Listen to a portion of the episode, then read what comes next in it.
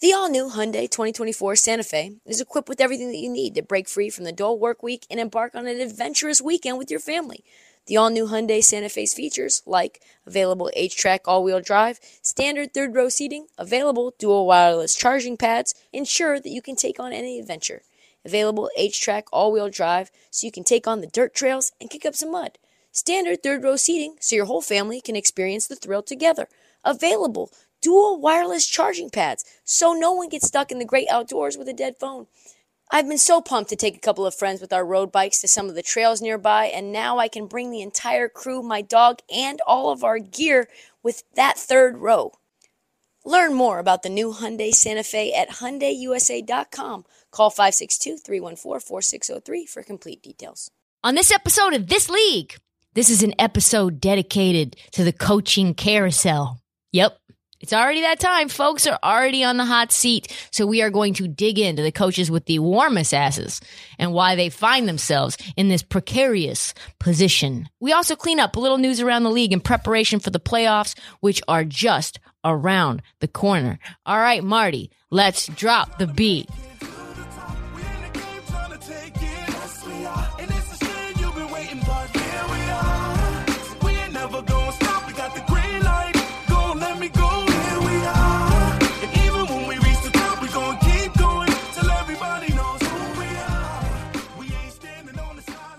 Let's get into some news around the league. Some crazy stuff has gone on, gone on that we need to clean up and address.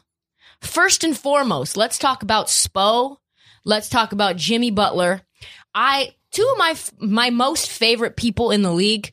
Yeah. And all of a sudden, I have to just correct the record. all right, so last week we talked about how the Heat most consistently inconsistent team in the NBA. And then, just like clockwork, not clockwork for me because I usually mush things, but they went out and they lost to the Mavs, they lost to the Spurs, beat the Cavs. Wildly inconsistent. Mhm.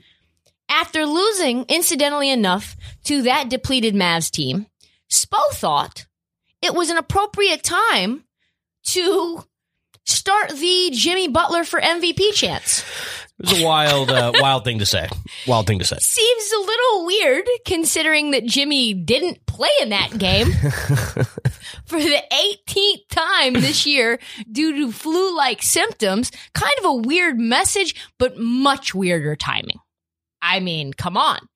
Spoelstra told reporters, I think if we had a complete year, Jimmy Butler would have to be in that conversation for MVP.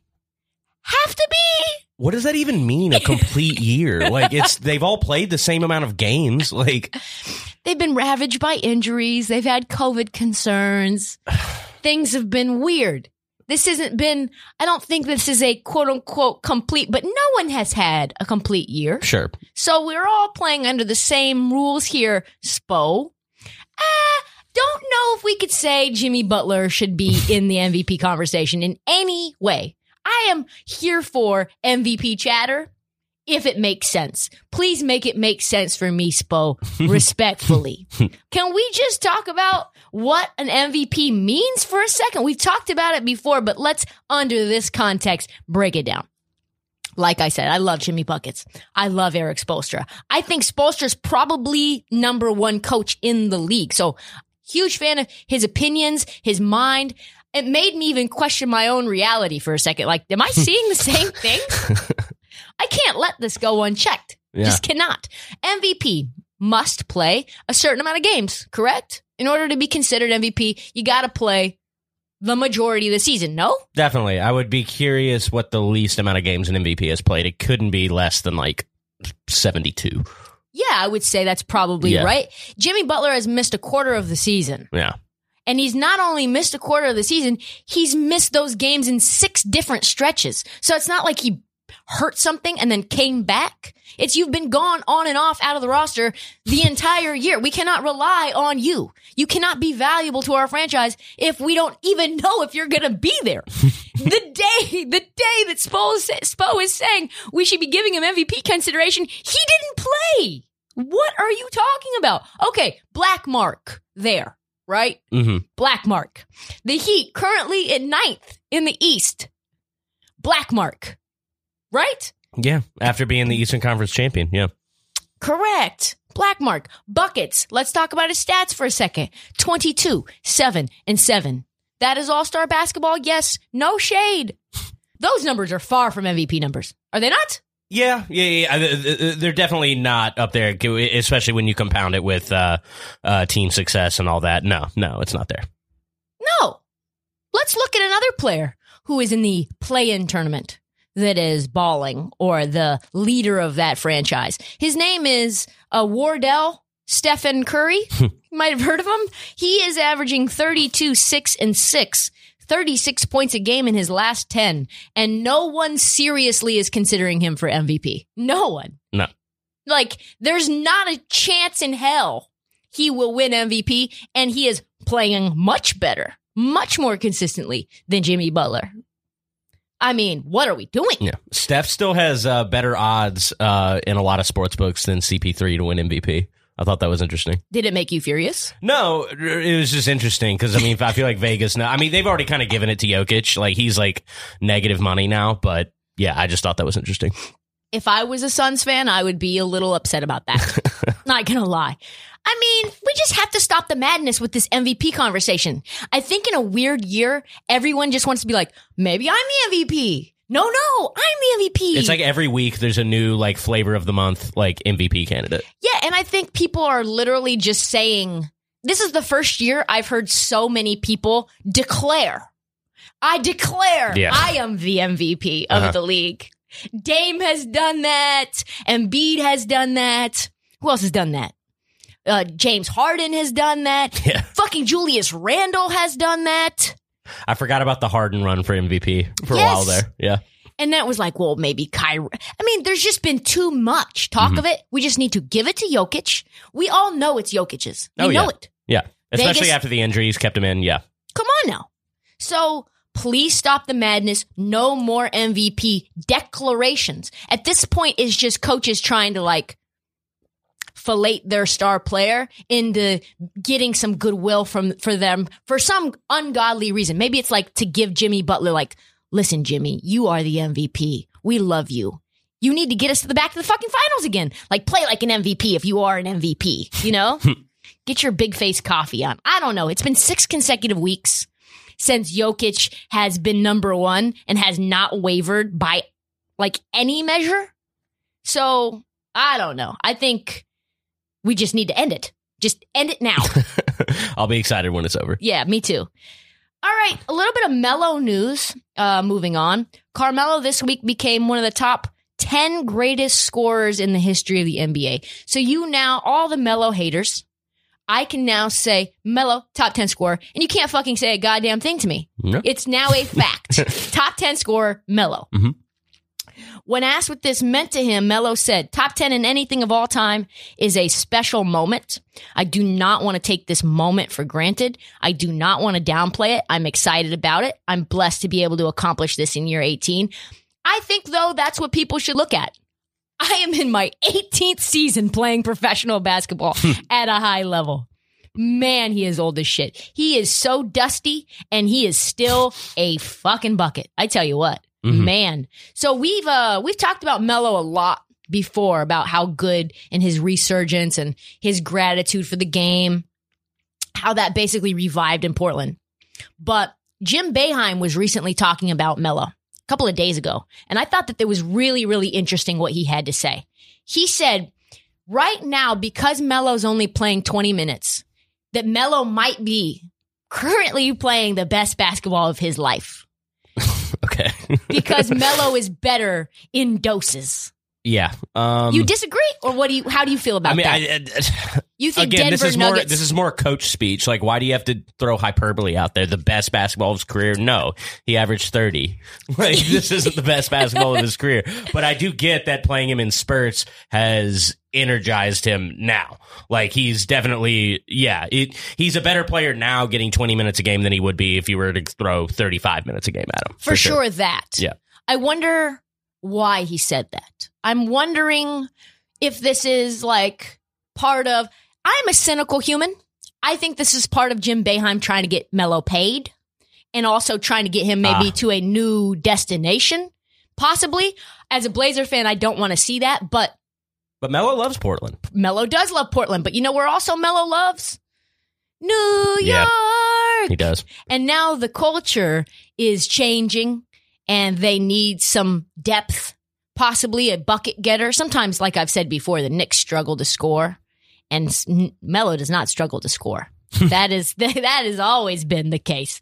But Boeheim sort of kind of hinted at a New York connection because he said, listen, when Melo was in New York, everybody was hating on him for being inefficient. He was a statistical nightmare, but but really the offense in New York was so bad that they would give Melo and this is true. They would give Melo the ball with like 6 seconds left on the shot clock and be like, "Go get us a bucket." And he would be double teamed and everyone's like, "Why isn't he shooting 55%?" Yeah. it's like, "Well, no one would be able to shoot that efficiently when you give them the ball with like everyone knows what they're about to do. hmm He said actually during Melo's era in New York, Melo lobbied for a coach that would give them accountability, a tough, hard-nosed individual.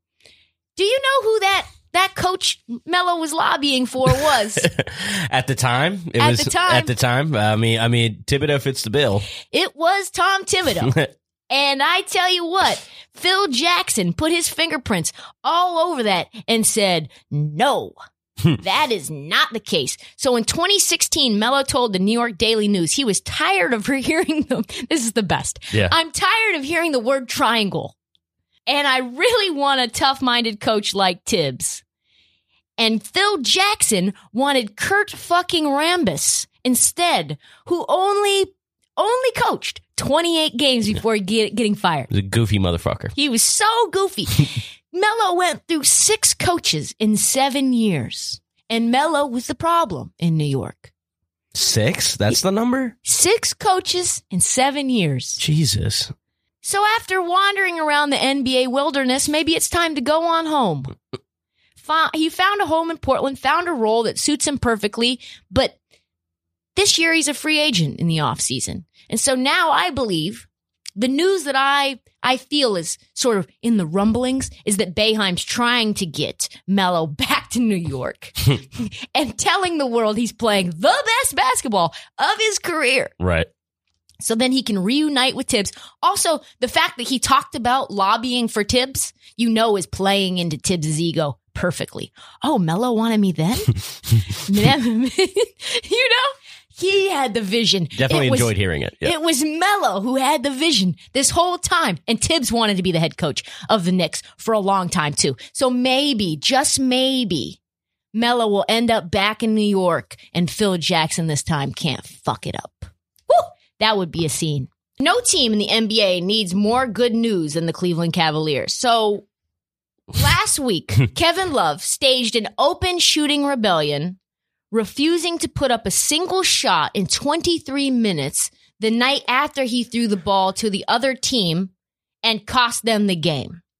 So then articles coming out that, hey, opponents are now making fun of Cleveland Cavaliers saying, hey, Collin Sexton's not going to pass you the ball. like he's just never going to do it. Team is sinking in the standings. And guess what? When all of this chatter was breaking, Dan Gilbert behind the scenes making money moves, making, putting things into motion that were really nice. No, no, he's not apologizing for his company's federal mortgage fraud lawsuit. Instead, he decided the team was going to sign Anderson Varejao for a 10 day contract so that he could retire a Cav. Nice. Sweet. Like I love Anderson Varejao. Who he once traded midseason. Yes. That, I mean, I'm sure Anderson Varejao forgot all about that. Mhm. Yeah. Anderson Varejao confirmed Dan Gilbert fan.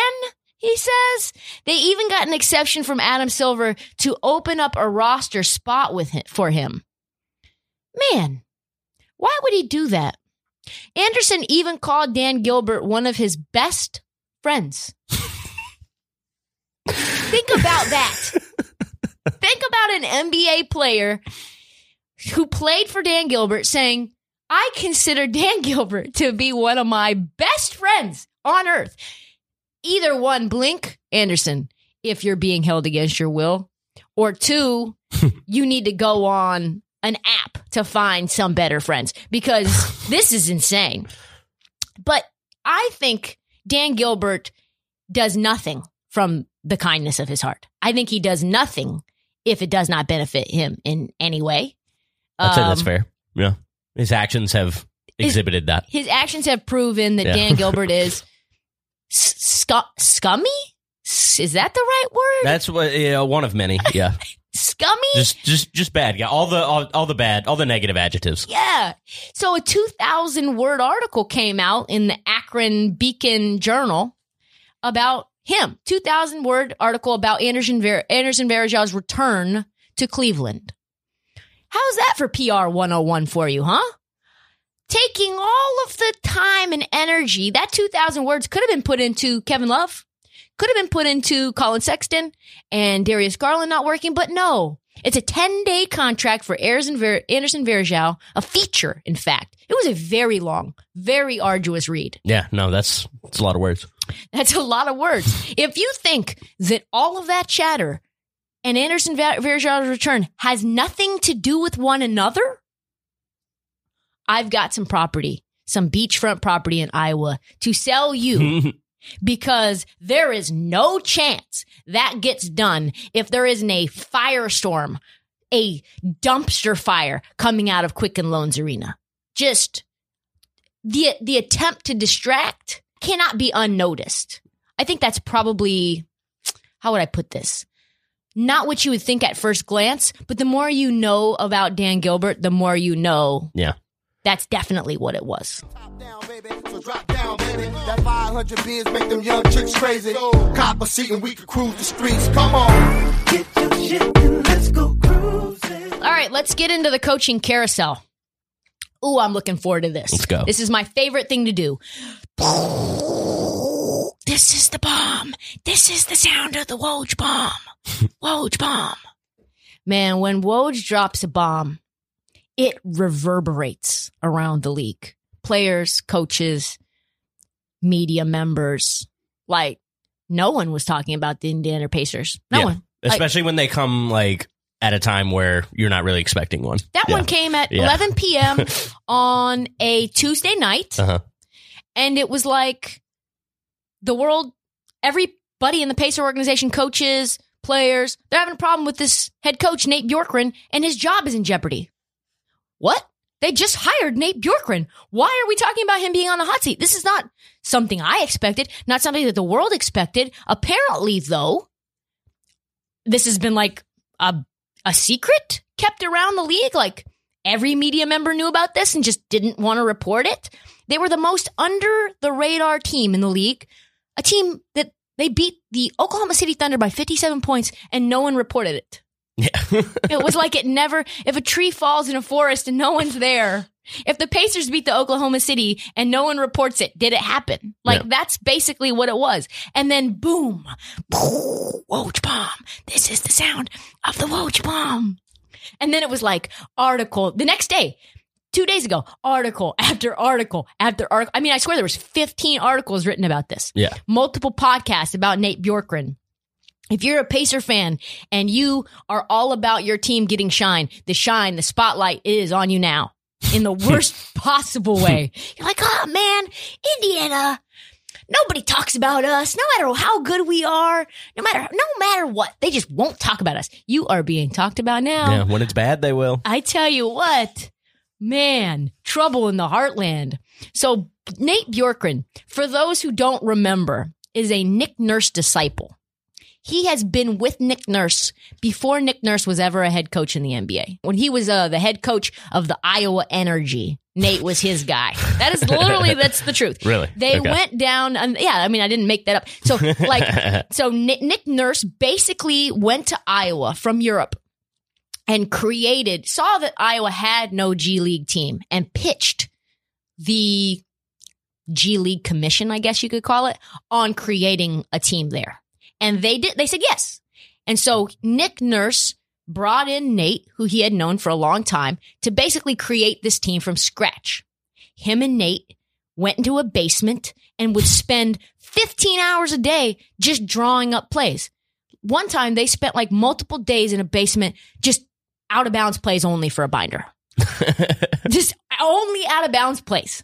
That Think- sounds kind of fun, honestly. It, it does. but a guy like that, that is willing to go into total darkness with another man and only draw up out of bounds plays, eating pizza boxes, never leaving, is not exactly, I would say, maybe the most social man, maybe Probably the not. most charismatic leader. Yeah. So basically, he gets hired to take over for uh, Nate McMillan, who's one of the most stale, slow paced, non modern NBA head coaches. And that's no shade to Nate uh, McMillan. He's doing a tremendous job for the Pacers or for the Atlanta Hawks right now. But Pacers wanted a change. So they bring in this Nick Nurse disciple, this X's and O's nerd, right? Mhm. And it hasn't worked out great so far. It's been, eh, yeah. it's- hasn't been bad No, it's been kind of a wash. it's been kind of like an up and down year. There's been times where I'm like, oh, Indiana looks dangerous. Other times where I'm like, they're really nothing. But I haven't been like this. This season has been a failure. Mm-mm. It's been a disappointment. But I mean, COVID and like injuries, no fans, games are being canceled. Like I just feel like you can't really evaluate anyone. Yeah, and they're still in the play-in, so yeah, Yeah. I would say a wash. I mean, the Pacers were a playoff team last year. I know, yeah, I know. There, it, was, there was a drop off, but you can't really tell. At one point, they were fourth in the league. They started off hot. So I was kind of like, eh, not much to do about nothing, right? and then this Woj bomb happens, and it's like, yeah, everyone's got a problem with nerdy Nate. he is considered, according to these reports, I mean, it was a damning report hmm micromanaging, controlling, abrasive, over communicative. Players and coaches say he's just generally difficult to be around. Man, like I said, a guy spending 15 hours a day drawing up these plays in a basement. That's just the out of bounds. Who knows how many other days were spent Right. creating other binders, right? Analytical guys like that they just typically these big brain guys, they're not easy to get along with. They're smarter than almost everyone that they're around, and they let people know it. You know what I mean? Oh yeah, Like people that are not exactly warm, focused on the work. So yeah, I'm not shocked that he's is a little bit cold, but he's really, really smart. I know that he probably is the sort of guy that has a hard time letting go of control. Because when you see incompetency or you see that there's a potential for incompetency, you're like, ah, fuck it, I'll just do it myself. So am I shocked that he's like can't connect f- with a kid from Bedford, Texas, like Myles Turner? I am not surprised. I am not surprised. No, I am not. Do I think he should be fired? I do not. I do not. I think he is getting an unfair shake. I think this is one a tough year to judge, but also there's some weirdness going on. I was looking up an old article four or five games into the season. Mhm. Not only did uh not only did Malcolm Brogdon and our and or I almost said Arvydas, not only did Brogdon and Sabonis sing his praises about how smart he was and how he understood what the Celtics were doing, but he didn't want to tip his hand. He waited to the very last moment to exploit their tendencies that he realized from minute one. And they, they waited till 18 seconds left in the fourth quarter to exploit that.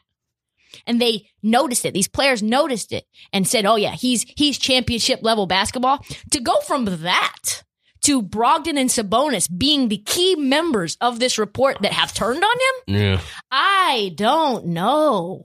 I don't know. damn. Also, let's talk about how these players who seemingly are not connecting with Nate Bjorkgren are doing, because that is important to note. Brogdon and Sabonis, career years.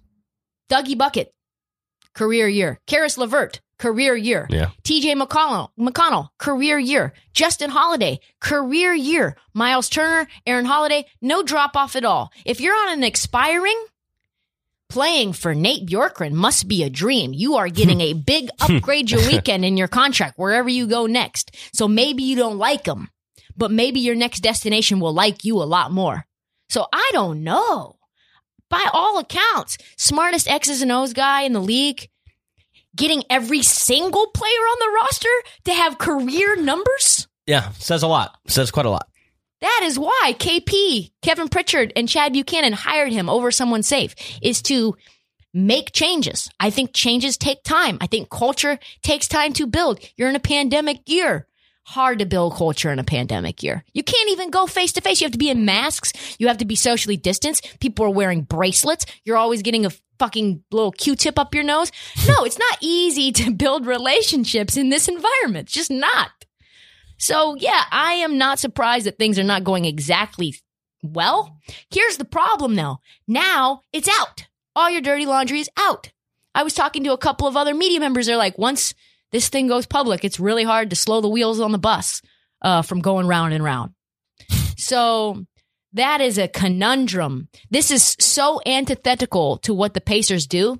I think that they've only fired the the least amount of time a coach has played for them before being fired was two years, but mostly it's around four years. Mm-hmm. So if the Pacers organization lets him go after one year, after letting go of Nate McMillan, after letting go of Frank Vogel, it's like, do you just fire everyone?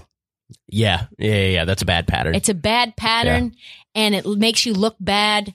And frankly, I don't think that Kevin Pritchard and Chad Buchanan are the type of humans that want to cut bait this fast either. So it is bad. Nate uh, Bjorkgren had to address the media two nights ago after this report came out. And then his assistant got into a fight on the bench with a player. So things are not good in, in Pacer land. but if I had to predict, I'd say he stays. Another coach on the hot seat, Mike Budenholzer. Uh, yep. Uh, I've been on this one for about a year now, I would say, and people are starting to come around to it. It's still kind of like up and down though with him, how people view him and talk about him He's a fascinating case, isn't he? a little bit. Seems a little surprising. They're in uh, Bucks are the third seed. Mhm. Uh, they've beaten. They're five and one against the Sixers uh, and the Nets. Mhm. So that's a mismatch problem for the number one and number two seed in the East. Um, it would be very surprising to most folks, most casuals, that he would be on the hot seat. But uh, and actually, funnily enough, Budenholzer and Billy Donovan got the Coach of the Year award last year. Yeah. So if you think that means something, that means nothing. no. Oh yeah. Coach of the year means yeah. Byron Scott won Coach of the year once. Uh, I think Dwane Casey won Coach of the Year and then was fired Yeah. right after that. It might be the greatest indication of you being fired, getting the Coach of the Year award. So I don't think it's as strange though as people would have it seem. This has been a long, like you said, you've been on this a year. It's been a long time coming, and I think it really ba- dates back to Budenholzer's moves when they gave up that three-one lead to the Toronto Raptors. oh yeah. It was all but set. Mhm. And I think if you beat the Toronto Raptors, you win that title. Oh yeah. Oh yeah. Oh yeah. I mean, the You beat Warriors a are depleted Warriors. Yeah, correct. Yeah. That's a decimated team, and now Giannis already has a ring. His legacy is sealed. Budenholzer's legacy is sealed. You now have more breathing room, I would say, Mhm. as other teams begin to create their own super teams. Now, without that ring, you have Giannis being like, listen, I need you guys to fix things. And then you have to spend four draft picks for Jrue Holiday. Did you would you spend Jrue Jrue Holiday four draft picks for Jrue Holiday if you already had a ring? No, you you probably get uh, you're probably able to attract another free agent or something to put yourself in a position where you don't have to make a move like that just to appease Giannis. Correct. Giannis had so much power because Budenholzer was incompetent. Mhm. Basically, he did not make changes during the course of that that series, and that has changed and altered the franchise and how they have to operate moving forward. That is something that if you're a front office member, you don't forget easily. Yeah. You're like, fuck, we could have had that. That was our ring. That should have been our ring. So since then, they have underperformed in the playoffs. That's a, I would say, a uh, nice way of putting it. uh, and this regular season, like they won 60 games two years ago and were on track to win over 60 the year last year before the pandemic slowed us down. So they were the best basketball team in two straight years, best basketball team in the NBA. And this year, drop off, even with an upgrade at Jrue, right? Mhm. And the reason I think that they've underperformed and the reason that people say that they've underperformed is because Budenholzer just will not make adjustments. He just stays firm no matter what happens. And he mismanages talent too. We saw it this year with Torrey Craig, who like wasn't getting minutes for them, and now he gets traded to Phoenix, and he's been It's a great point. yeah, Torrey Craig, I think he's not aware. There are certain guys that like, I think actually, as much as we're going to talk about him in the next segment, Terry Stotts is very good at extracting yeah, uh, value out of pieces. Mhm. Budenholzer is terrible at that. yeah, Like, I believe that, and and I think you and I might have talked about this before, or maybe it was me and Aria when he sat in for you. But Khris Middleton, I believe, is being completely misused. yeah. No, this wasn't one of the episodes I missed, but yeah, I, I, I tend to agree. Yeah, Like Khris Middleton is basically a three and D guy, and he can actually create his own shot. He can actually slash, but he's not allowed to slash in a Budenholzer system. So it's sort of wild. Remember when Giannis went down in the uh, playoffs? Was it last year? wasn't it? Yeah, Yes. Uh-huh. Giannis went down with an ankle injury last year, and basically the offense had to run through Khris Middleton. And I was like, oh, wow. Yeah, they did okay. I didn't Yeah. even know you could do those things. Yeah. So that's Budenholzer. The Raptors threw the house at Giannis in 2019. And you know what? He just kept sending Giannis against the brick wall wall over and over and over again. and they lost. In 2015 with the Hawks, he insisted on taking LeBron out of the game despite the fact that the Cavs had three shooters and a big man in the middle. Then he got bounced too. Also was the best team in the East. They had 60 wins, that Hawks team. Yeah, was So- that the year like Kyle Korver made the All Star team? Yes, sir. Yes, sir. That was when Jeff Teague was good. Yeah, Shout out to Jeff Teague. Not a shock that Jeff Teague is now getting minutes for the Bucks after he had that little relationship with him on Yeah. the Hawks. Mhm. So the answer though, and you might wonder if you're not like uh, fully entrenched in coaching trees, like why is Mike Budenholzer like this? Why won't he make changes? Why is he so fucking stubborn? well, Budenholzer spent two decades on the staff of one of the most stubborn in the mud coaches in the league in Gregg Popovich. Popovich's coaching philosophy, quote, is stay true to yourself. Mhm. Don't change no matter what. Don't change if the team does. Don't change if your opponents make adjustments. Like, it's literally like, I don't make adjustments. That's basically what that means, right? you can move your little chess piece, but I am staying strong towards this path. And that's that's sort of problematic in an area where making adjustments is more and more important by the year. Fluid offenses. You literally have teams that design their roster for uh sort of versatility in terms of how they're going to match up with you and how they're going to game plan and run their offense. If you have one way of doing things and they have five ways of doing things, they're just going to find that matchup that you get exploited and you will you will lose. That's just the way that it will go. yeah, typically. An anonymous exec described Popovich and his coaching tree as follows. My guess is they need to adhere to that principle because that's how coaches are. Principles are everything, and they would rather lose than abandon their beliefs. What some consider adaptable and flexible, they consider flaky and inconsistent. It's almost a, almost a badge of honor to have a principle and see it through. I mean, that's trash. Yeah, That is a trash way of doing business. yeah. It's easy to have that philosophy when you have Tim Duncan, Tony Parker, and Manu Ginobili for twelve years. Yeah, Um, thank you.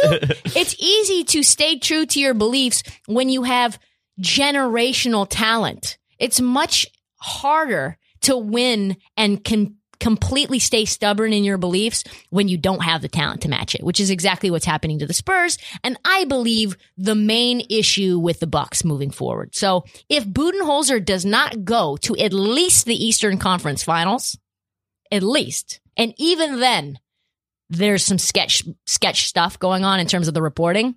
He's out. That is wild. Wild.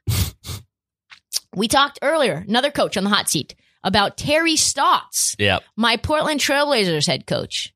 I said to you, I said to you, Marty, I think he's going to be fired.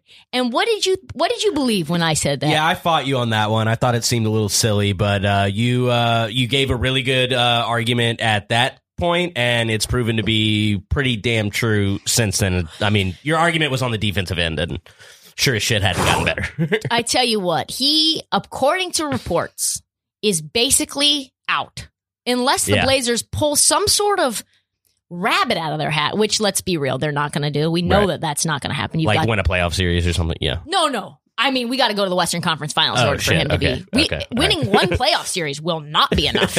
will not be enough. He is in trouble. I'm telling you, unless it's like Lakers, Blazers, Western Conference Finals, and we take six, take it to six, there, he's gone.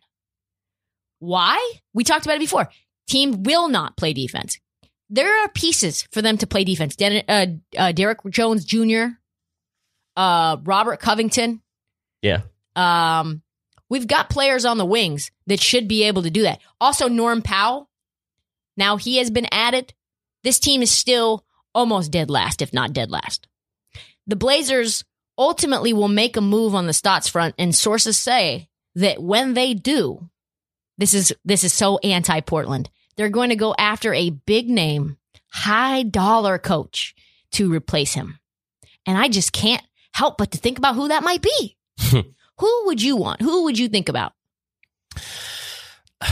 I'm always so bad at this because I prefer I prefer to go after like a young assistant or something that than try to make a splash hire, especially because splash hires are usually past head coaches that have failed. So uh, I don't know. Uh, hasn't Sam Cassell been like an assistant for years and years and years? That's true. Yes, Sam Cassell, He would you, you would think he's defensive minded. I don't know. David Vanterpool from Minnesota. Okay, yeah.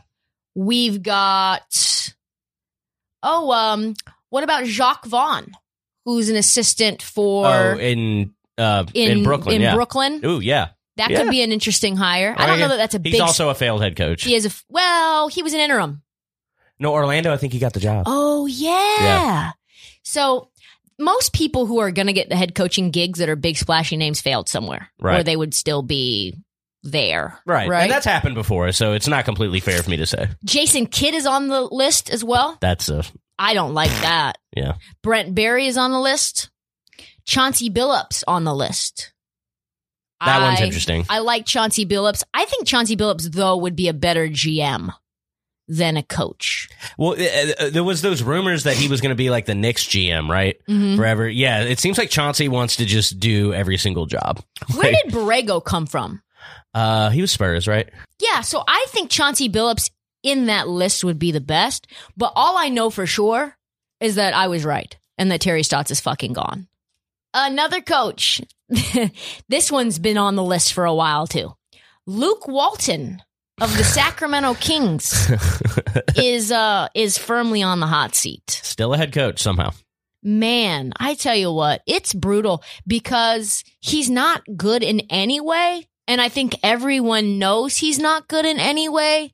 And yet somehow he remains employed. He rode that hot start for the Warriors in 2015 when Kerr was sitting out. The 73 and 9 Warriors. Yeah, yeah, yeah. He's ridden that for what we're on like year six of that. Can we all just hope to accomplish something that allows us to fail for the next five years and people still give us the rope to stay employed? That you had basically nothing to do with. You had Like, nothing to do with. You were aligned with something and around something that was so successful that even the stench of that success makes people believe that you could possibly be successful. yeah. And you are not. No. You are absolutely not. And on top of that, you're getting paid handsomely for that stench to just be around. I guess stench is the wrong word. That perfume, that cologne of hmm. success to be sort of rubbing off on the Sacramento Kings organization and it's just not. Yeah. It's just not. Nope. He has coached five full seasons in the NBA and has never come close to a winning record. The best that he did was 37 and 45 with the Lakers. With LeBron.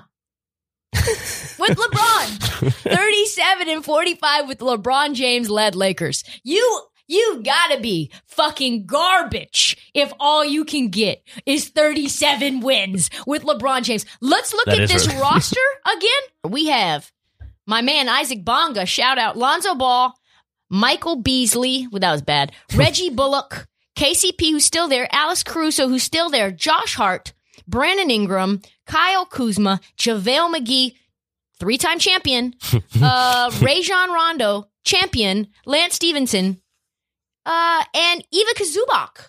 Oh yeah, I forgot how te- how weird that team was. I forgot they just threw Lance Stephenson. In Just there. threw him in. Okay, 37 wins with that roster. You couldn't figure it out? Get out of here. Yep. The Kings exactly the same as last year with an even more stacked lineup. I mean, like you said, no one more has more skated on someone else's success than Luke Walton. I thought maybe there was a chance that when he went 39 and 4 when when Steve Kerr was out that like maybe that had anything to do with him. I was like, "Oh, like yeah, he's an affable guy. Like I like Luke Walton. He's part of the system. Yeah, yeah, like he's a lake. He was a Laker. He was he fits in. Yeah, yeah. Bill Walton's son. Yeah, pedigree. No, no. That's those are lies that they propagate and they they brainwash you to believe. Mm-hmm. This is the machine that is brainwashing us into allowing these fucking trash coaches into having jobs and keeping jobs. Kings have the worst defense right now in a historically bad defensive year. He's struggling with lineups. They have given away a lot of close games.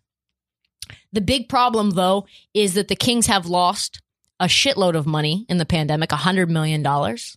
And because the Kings doing the Kings things, they they did not structure it. So if they fire Walton, they can stretch it, that stretch that salary over time.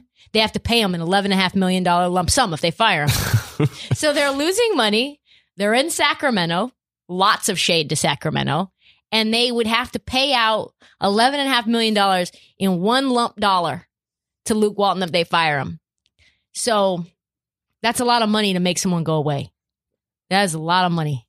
So I don't know if that's that's going to happen. The Kings are not really interested in making the playoffs anytime soon. Otherwise, they would have picked up Boban's contract Yeah. when they had him on a restricted free agent deal. They are exciting. They are young. They really do deserve a coach that gives a shit about them and can do his job. How do they still have any fan support? I mean, they haven't made the playoffs in 15 years. I guess they're just selling like old, That's- that's- old 2000 Mike Bibby jerseys. That's the most loyal of the loyal. I want to meet a Sacramento Kings fan really bad and just just tell them it's going to be okay. Folks, if you're listening and you know a Sacramento Kings fan personally, or you are a Sacramento Kings fan, reach out. I'd like to hear how you get through the day. just give them a hug. But I think because of the Kings and they are cheap, they will take the cheap way out and we will see Luke Walton again next year doing the same things. he might be the safest coach on this list. Jesus Christ. He probably is. yeah. Wild. Last one on the coaching carousel list. Scotty Brooks from the, I almost said Oklahoma City Thunder because it feels like that. Washington Wizards. Uh, let's be real. I've been thinking he was going to get fired for years now. I thought, yeah, I mean, I thought last year. I thought the year before. I like Scott Brooks. I do. He's a great person. He's a big time players coach. yeah, no, I like him as a dude a lot, but at, at, at no point have I ever thought this guy is an elite head coach. Maybe for a minute in OKC, like at OKC. the very beginning of that run. Correct. Yeah. Correct. Before Westbrook got there, it seemed like they had made the decision. Yeah. They were just going to allow him to play out the rest of his contract and be done with it. He has made some bad coaching decisions. There was a game earlier this season where the Wizards played the Celtics and he didn't call timeout. And then it ended up being like a jump ball, loose ball thing. And then he steps on the line because he slips on, Brett Bradley Beal slips on Jayson Tatum's sweat. Oh, yeah. Yeah, the sweat game. That was Scotty Brooks that lost them that game. hmm So Athletics said that this team getting to the playoffs was what was required for Scott Brooks to keep his job. Now, where does the play-in tournament fall into that? If you make it in Yeah. in the play-in and then you get into the eight seed, is that considered an L or a W? I don't know. I don't know. Who knows? So this is Brooks's last year. So even if they let him go, it's not really a firing. It's more of them like not extending him. It's like they we've gone separate ways. We couldn't come to an agreement. Yeah. But here's the deal. Russell Westbrook, who by all accounts is having tremendous year, loves himself some Scotty Brooks. The only reason he came to Washington was because of Scotty Brooks. Because he lets him do whatever the fuck he wants. He, he said, he said, I want to be unleashed again. That's what a person who gives you no boundaries, that's what you are, is unleashed. And he looks fucking amazing right now, and Oh, they yeah. are winning. Russell Westbrook, let's talk about it. He is now making 44 million last year and a 47 million dollar player option in 2022. Probably pick that up. He'll probably pick it up 50 million. I'd say you don't let that slide. So I think actually instead of Scotty Brooks being on the hot seat, I think he gets an extension. I mean, why not at this point? They gave D'Antonio a one year deal with like a one year option at the end of his tenure in Houston. no. I think he'll get my guess two year extension. That's my guess. I'm overcoming the obstacles. I'm conquering the impossible. They said I was being illogical, but I have become the unstoppable. And why would I stop? Got a lot to do. I'm trying to travel where it's tropical. Don't call me, I ain't calling you. Cause chances are I do not rock with you. You the type that wanna watch my moves. I can tell All right. to. We are done with the coaching carousel. Let's talk about I this is near and dear to my heart. Honestly. I have changed my mind so drastically on this that I think now maybe I may be the greatest Russell Westbrook fan that exists. Really. I flip flopped a lot. Yeah. He's he is a how would I put it? Polarizing figure in the basketball world, isn't he? Yeah, I mean, there have been points in his career where I've absolutely loved him. Like that twenty, what was it, twenty seventeen year? Uh, I was just the biggest fan of all time. I bought Russell Westbrook socks. I was just so into him as a player. Oh yeah, yeah, still have them. Uh, but uh, yeah, no, just as years go on, it's like, oh, he really doesn't bring it all for a team. But now I'm kind of back on board. Yeah, I am fully on the board. I am on the train. Man, I've got my my express business class seat on the Russell Westbrook train. And I'm not getting off. I think I am now firmly not getting off the train again. Don't let me get off it. And and there was a period of time in the middle of the season where Russell Westbrook had a little bit of like a slump. After he was mm-hmm. healthy, he had a little slump. And I was talking on the phone with some friends. They were talking about Russ and, and like, oh, see, Russ going back to his old ways. Da, da, da. And I was like, no, we're not doing that. we are, there is no more slander for Russell Westbrook this year. So when this came out, I figured we needed to talk about it. I was like, damn, I see it clear now, you know? Yeah. Like I see the haters and they're coming for Russell Westbrook with pitchforks and I want it to stop. So we need to address it. A new article just dropped on ESPN. And once again, I mean, it did not have great things to say about him. Honestly, it was bad. The, the gist of it is, yes, Russell Westbrook gets stats, but he takes a lot of bad jumpers and he um, doesn't help your team win. I mean, Old narrative. Why is this an article that comes out? This is not news. We've Yeah. known that Russell Westbrook has shooting issues. We've known that Right. for a long time. Yeah. It's been as much of his career as like his triple doubles. We know that there are points in time where Russ is going to chuck. yeah, And God damn it, unapologetically. unapologetically chucking, which there are players I would like to see chuck more. sure. You know, Mr. Balloon Hands, for example. so, okay, ESPN, just find a new slant. We all know this already. But the quote said, this is what was so crazy that Russell Westbrook is an anchor that weighs down the Wizards' offense. This is the fourth best offense in basketball right now. Yeah. they scored 150 points the other night in regulation. That night, Russell Westbrook had 25 assists. I think 22 assists and 15 points. So he contributed to at least, so he had 24 assists, 21 rebounds, 14 points, contributing to at least, at least 55 points of offense. Yep. I would say that's a lot. That's not an anchor. Pretty good. Yeah. That is a, uh, a kite of offense. yeah. No bad. Uh, bad quote. Bad quote. In terms of wins, the Wizards are 14 and 4 in their last 18. I mean, what the fuck is ESPN doing?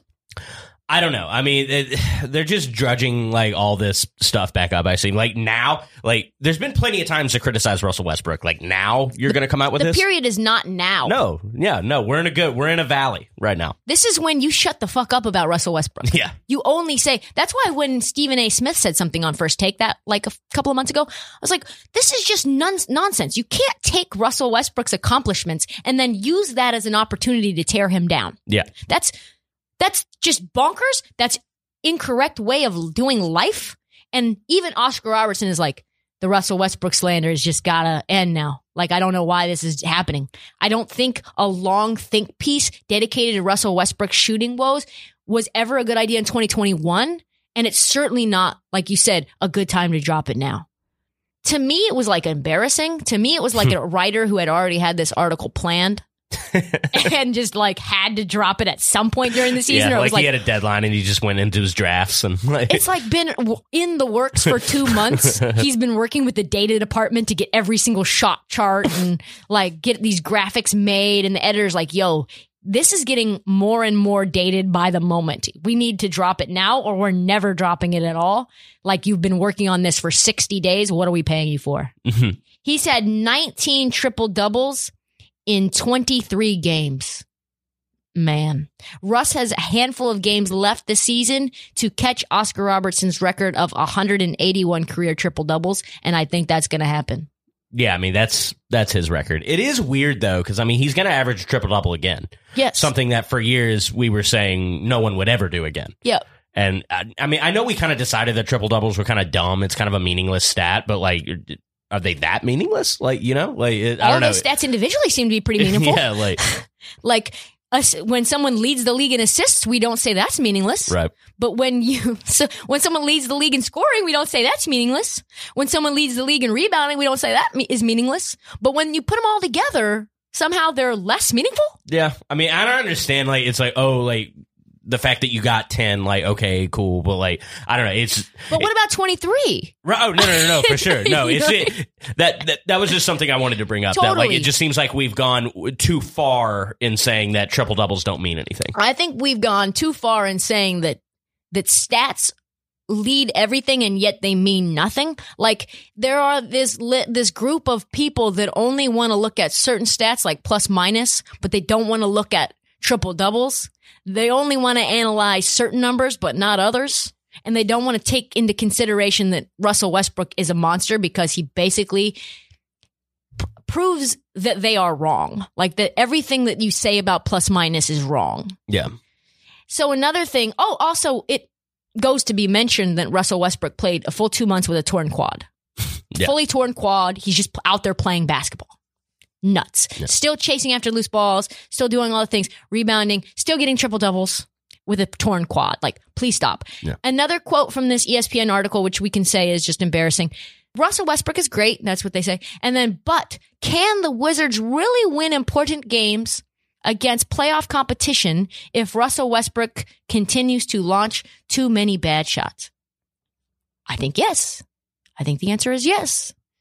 Because, I mean, it's not like he hasn't accomplished anything in his entire career. They did go to the NBA Finals.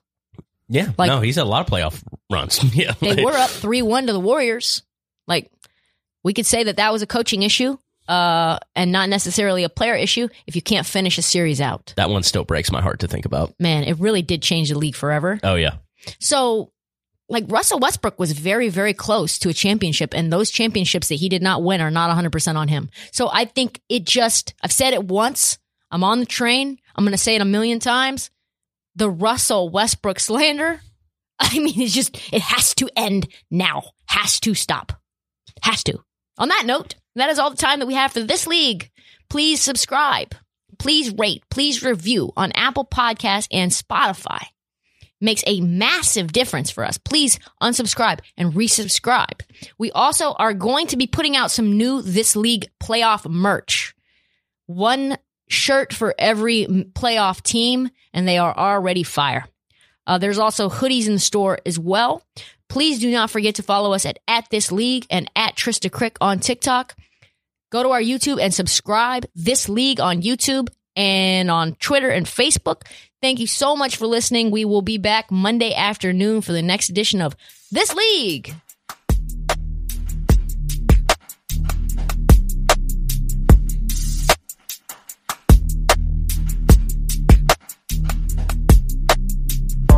The bigger they come, the harder they fall. It's time to risk it all. Say hello to